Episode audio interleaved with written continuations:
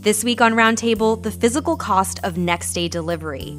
California says it's time to set some boundaries to protect those who make it happen. The draining work that forced the state to act, the San Diego lawmaker emerging as a big tech watchdog, and the growing footprint for Amazon here and in Tijuana. Let's dive into it. I'm Christina Kim, and KPBS Roundtable starts now.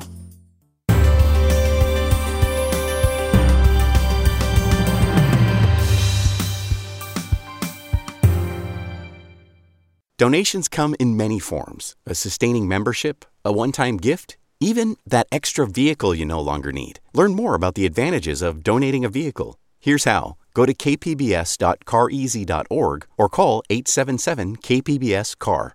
For some of us, our relationship with Amazon begins and ends with a website and the boxes that end up on our doorstep. But there's a lot of workers, including right here in San Diego, home to California's largest fulfillment center, who make that magic happen 24 7. But that magic can have a high price, and workers are paying for it with their bodies. I know that we can lead with technology that positively advances humanity. And we can do so in a way that does not uh, negatively affect workers' health and safety. But unfortunately, that is not happening today in many of our warehouses. To make next day delivery possible, businesses have forced workers to work faster and risk their own bodies in the process. That's State Senator Josh Becker, whose district includes parts of Silicon Valley, presenting AB 701 for a vote last month. It passed easily and was signed into law last week, further cementing its author, San Diego's Lorena Gonzalez, as one of the leaders in reining in big tech. We'll have a little bit more on her in a bit, but let's dive into this new law that will take effect January 1st, 2022. Will Evans has been covering worker injuries at Amazon since last year for Reveal from the Center for Investigative Reporting based in the Bay Area, and he joins us now. Hey, Will. Hey. Okay, Will. So, can you just break down exactly what protections AB 701 outlines? Sure. So, th- this bill takes the work quotas that warehouse workers are held to and it regulates them. It says that you can't hold a warehouse worker to a work quota that would prevent you from going to the bathroom or doing your job safely, uh, following health and safety laws. And that seems pretty basic, but this is exactly what was happening in a lot of the warehouses workers saying they couldn't go to the bathroom or they were getting hurt because they were uh, being driven so hard and to go so fast this says if you feel that a quota is forcing you to do that, you can object to it. You could complain to the state labor commissioner. You could even sue over it. So, to be clear, this law still allows warehouses to establish production metrics. It just won't allow restroom breaks or other basic health precautions to be held against workers in meeting those quotas. Is that what I'm hearing? Yeah, you can definitely have work quotas for sure. You're not allowed to push workers so hard that they can't go to the bathroom or they can't uh, they can't do their job safely. You know, you can have a production quota, you just can't do it to the point where workers are violating safety laws or not going to the bathroom. As I've mentioned, you've been reporting on these quotas and high rates of worker injuries since last year. How do you think this new law is going to impact the daily lives of the workers you've been talking to, workers like Candace Dixon? I think it'll be really interesting to see how this plays out. I mean, I think even the the bill's author doesn't exactly know how it's going to play out. It, it gives workers this lever for affecting their own working conditions where they can object to a quota they but are they going to who's going to and then and then then what happens how will it affect workers like candace dixon i mean there's a there's a lot of people like her who have been seriously injured and are steer, still seriously injured and are in pain and it's honestly not going to do anything for them. Uh, you know, I talked to Candace and she said she hopes that this will help prevent other injuries. We'll have to see how how it actually plays out. And the the bill's author says that this will be the first step. So there might be more regulations down the road. Yeah, I was really taken by Candace's story. I mean, the expectation to lift and scan objects no matter their size every 11 seconds. I mean, that gives us some insight into what these injuries are.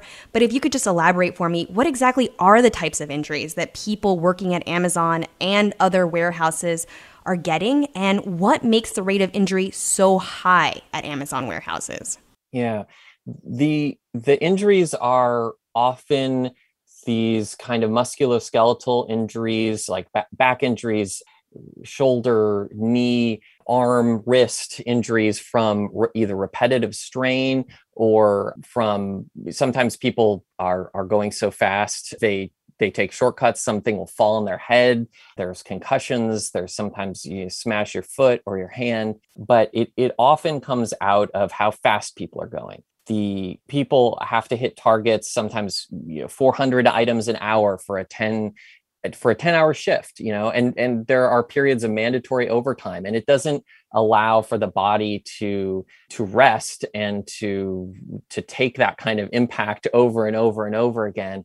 Um, and so people's bodies end up kind of wearing down. There was one shift of particularly heavy items and it just ruined her back for life. It's not true for everyone. Some people can can do it and are fine. And you know amazon refers to its industrial athletes and some people say you know it's not a big deal but it it doesn't work for everyone and it ends up injuring a very high number of people so, of course, the other side of this is how Amazon has responded. You say that backbreaking production quotas are a key feature of Amazon's business model. Do you have a sense of how AB 701 will change Amazon's work infrastructure or even what the company has said since this law was signed? Amazon has been careful not to talk about the law specifically. It's been opposed by business groups, Chamber of Commerce, Retailers Association. They have opposed this strongly, saying that it would that it will slow things down. It'll add to supply chain issues. It'll make things more expensive for consumers.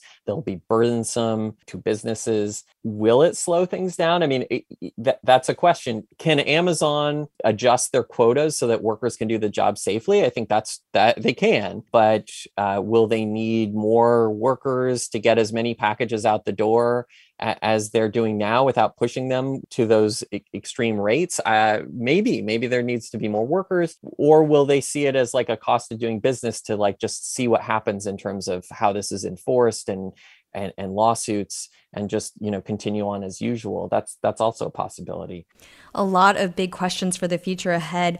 Will what are you keeping your eye on as the year moves forward? You saw the union campaign in alabama fail but i think there is still a lot of interest in what workers can do and and whether they they will continue to uh, try to unionize whether they'll organize in other ways. Amazon keeps growing bigger and hiring more and more people. So I think the the story of how Amazon is affecting labor in general and the future of work and what workers will do about that going forward is is just going to be a, a, continuing important issue that that everyone should be uh, paying attention to. I've been talking with Will Evans, reporter for Reveal from the Center for Investigative Reporting. Thank you so much, Will. Thanks so much for having me. Throughout this pandemic, we've worried about workers. And we know that people's impatience, their desire to get whatever they need right now and for free, doesn't come at no cost. The problem is the cost is being borne by workers we don't even see.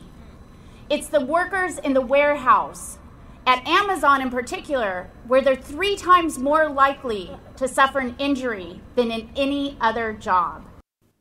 That's the voice of Lorena Gonzalez pushing for her bill AB 701 back in April with warehouse workers in Los Angeles.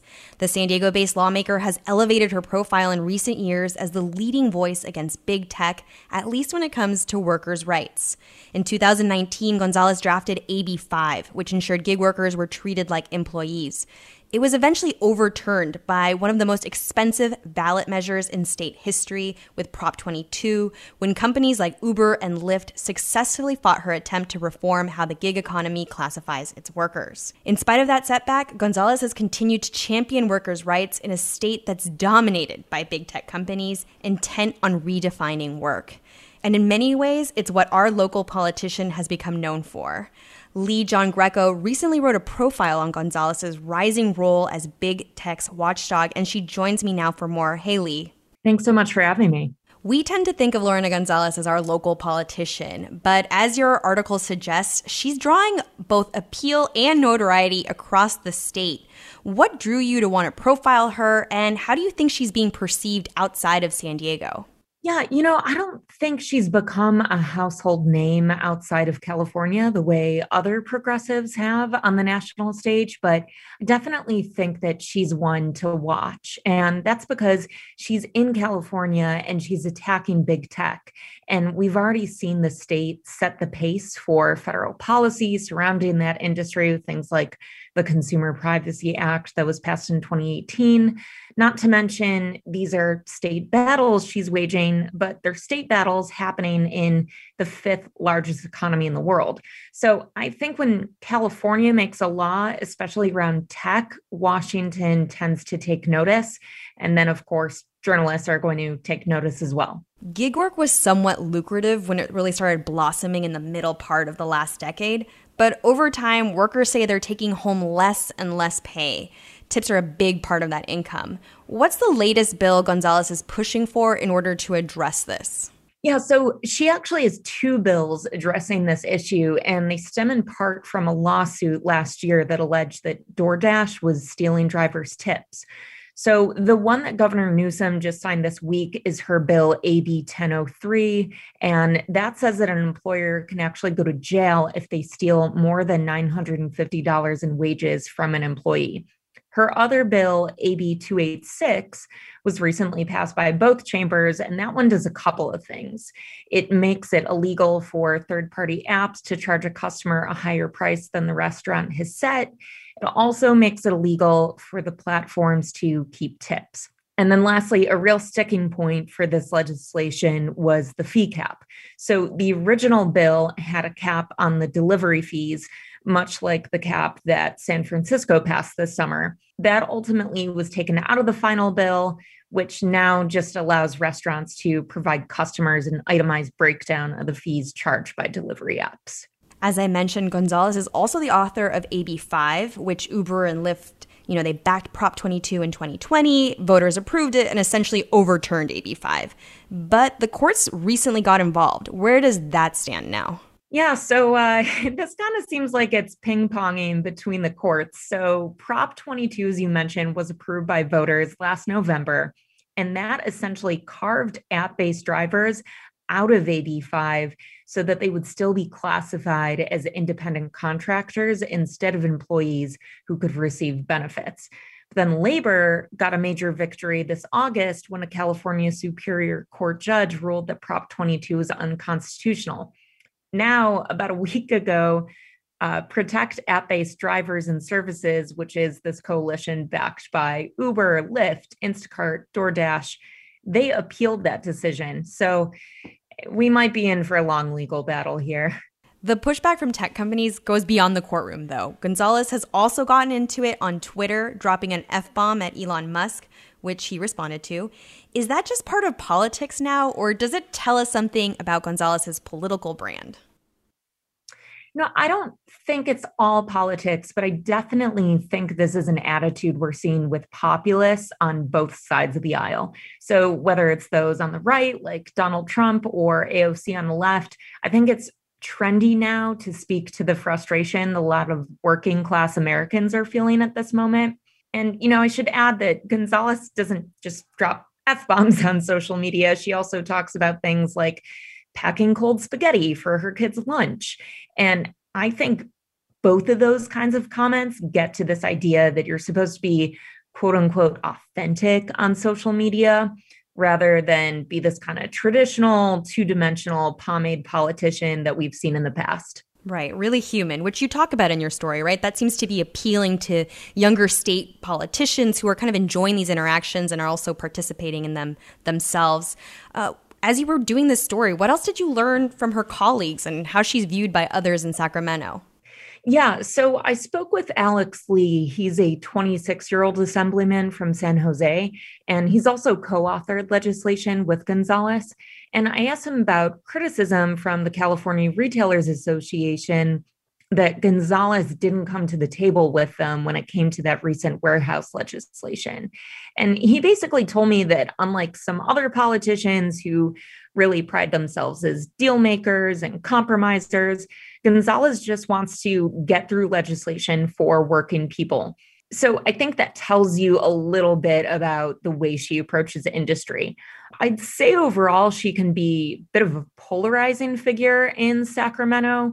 During the debate over AB5, Republican Jeff Stone made a comment about labor leaders and the quote, black widow of public policy. And, you know, whether that was a comment made directly at Gonzalez or indirectly, uh, she's really embraced it. And I think that speaks again to this theme she has, whether it's on social media or dealing with industry in person. She doesn't really care about what people say. And in fact, she's going to use that criticism to her advantage. You know, as we've been talking about, Gonzalez is really carving out this niche in recent years as the lawmaker that's taking on the gig economy and also standing up for worker rights. Is there anyone else out there to keep an eye on or any other proposals that aim to make things more equitable for gig workers? Well, you know, one piece of legislation I covered recently for .LA that's moving to the governor's desk, and it doesn't focus so much on the gig economy as overall worker protections in California, is the Silence No More Act. And that was authored by State Senator Connie Leyva. And what it does is prevent the use of non disparagement and non disclosure clauses as part of a severance agreement following any workplace discrimination and harassment. And that builds on a previous law that Leyva passed, the STAND Act. And that one covered sexual harassment, but it didn't address racism in the workplace. And what's interesting about the Silence No More Act is that it came out of Silicon Valley, but you know, it's really going to have a broader appeal and it's really going to have a broader impact. So again, not specific to gig workers, but certainly something to watch as far as labor laws go. I've been talking with Lee John Greco, a freelancer for .la. Thank you so much, Lee. Thanks for having me. Hello, podcast listener. Full disclosure, I'm going to make some assumptions about you. This probably isn't the only podcast you enjoy. Blink if I'm right. it's probably not the only thing you watch or listen to on KPBS either. If I'm right about that, then I'm guessing you make it a point to check in on a regular basis to see what's new, take in the latest and greatest, and then you go back to your daily life until we happily come together again. We're sort of like a virtual buffet. When you're hungry for information and entertainment, you go to KPBS and want to eat, uh, consume all you can, right? Well, you should know that when you become a member of KPBS, you're keeping the entire TV, radio, and online trays full of fresh ideas, like the tasty podcast you're enjoying right now. Help feed your appetite for KPBS Become a member today. Just go to kpbs.org, click the blue Give Now button, and make a donation. Thank you.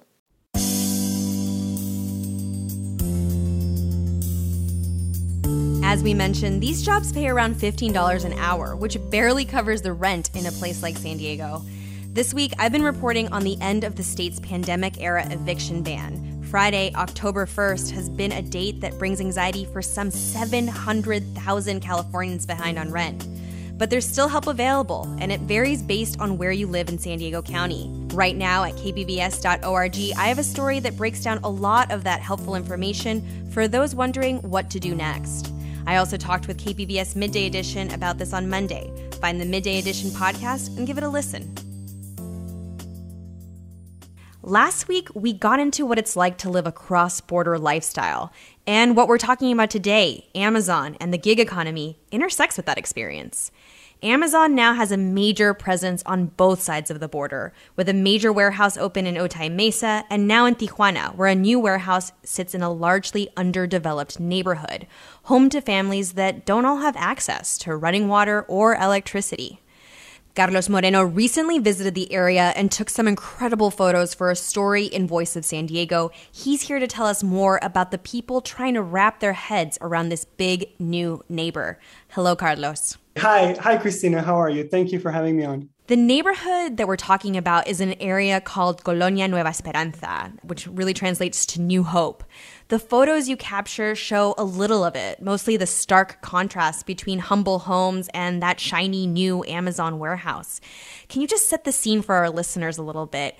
What is it like there? What, what is it when you're standing there and photographing this neighborhood? Well, it's pretty stark. It's pretty apparent that this gigantic uh, looming center is pretty much uh, shadowing these shack like homes that surround this uh, very um, sporadic uh, neighborhood, uh, like you said, Nueva Esperanza. And it's it's pretty much a, a I, I, it's, it feels out of place pretty much because i mean even though this area facilitates uh, in this east side of tijuana facilitates uh, in an industrial area of different factories and different companies that are already set up in the area or around it uh, the contrasts and, and the comparisons you know they're, they're not hard to uh, pass by especially on the highway when you're driving over there. You you see the differences. Do you know why amazon chose this place to put a fulfillment center in well, like I said, it's an area um, that has different factories and it's pretty industrial. It's the east side of the city. And pretty much Amazon is not the only company that's set up here. Uh, there are at least five other industrial facilities nearby.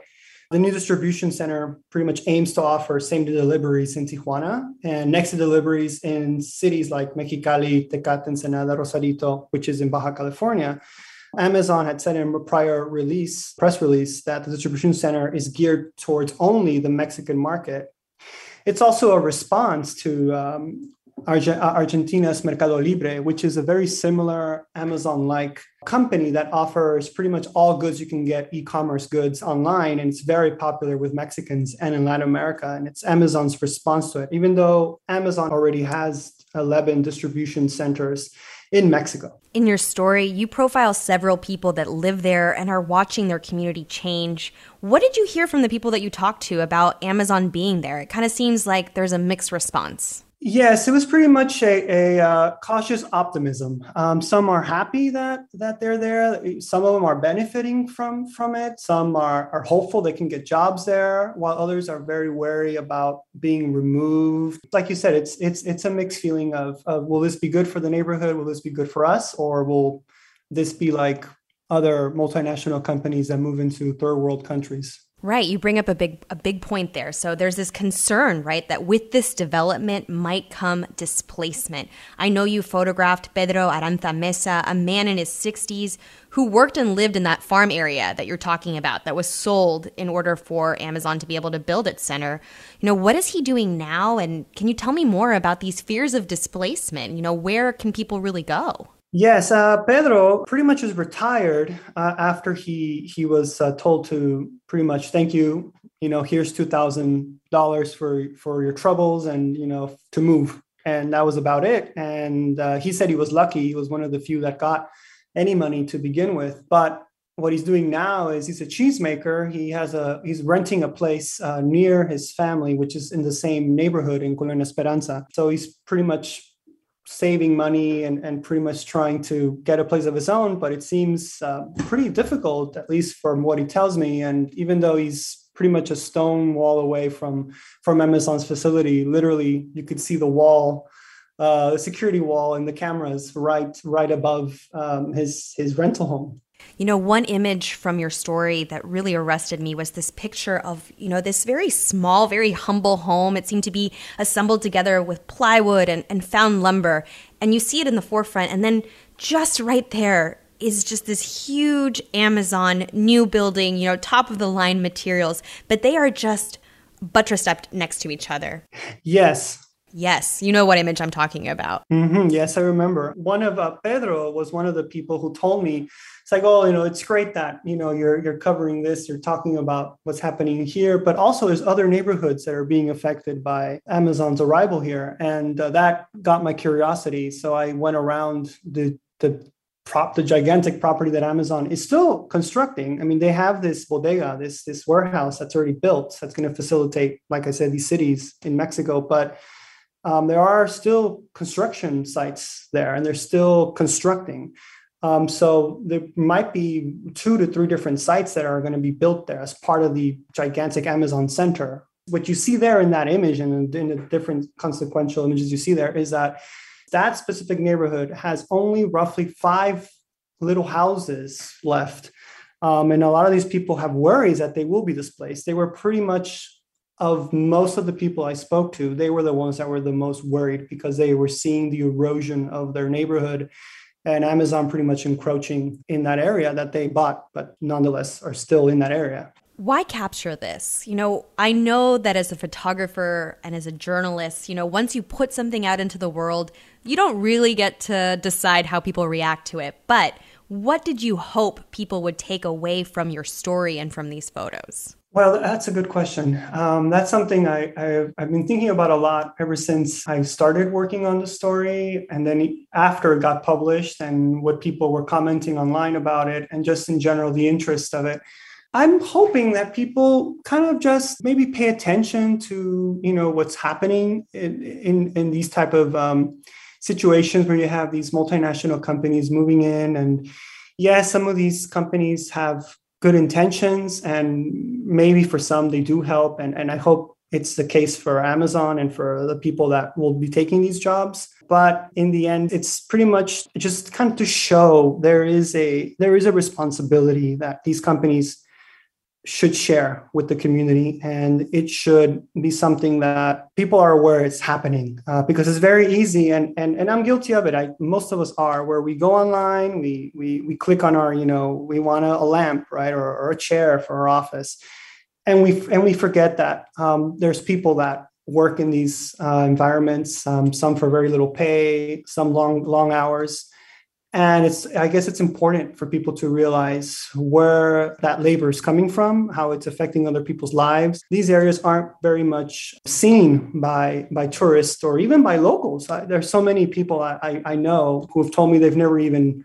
passed by this place or even looked at it. It's, it's, it's such a place where you can drive by by it and not even notice it. But i guess now it'll be very noticeable with with this gigantic amazon building popping out of um, these homes. I've been talking with Carlos Moreno. His photography for this story can be seen at Voice of San Diego. Thank you, Carlos. Thank you very much. Thank you for tuning in to this week's edition of the KPBS Roundtable. And thank you to my guests, Will Evans from Reveal, Lee John Greco from Dot .LA, and Carlos Moreno from Voice of San Diego.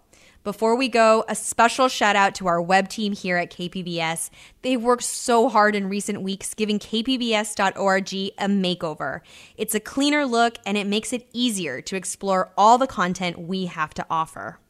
And if you missed any part of our show, you can listen anytime on the KPBS Roundtable podcast. I'm Christina Kim. Join us next week on the Roundtable.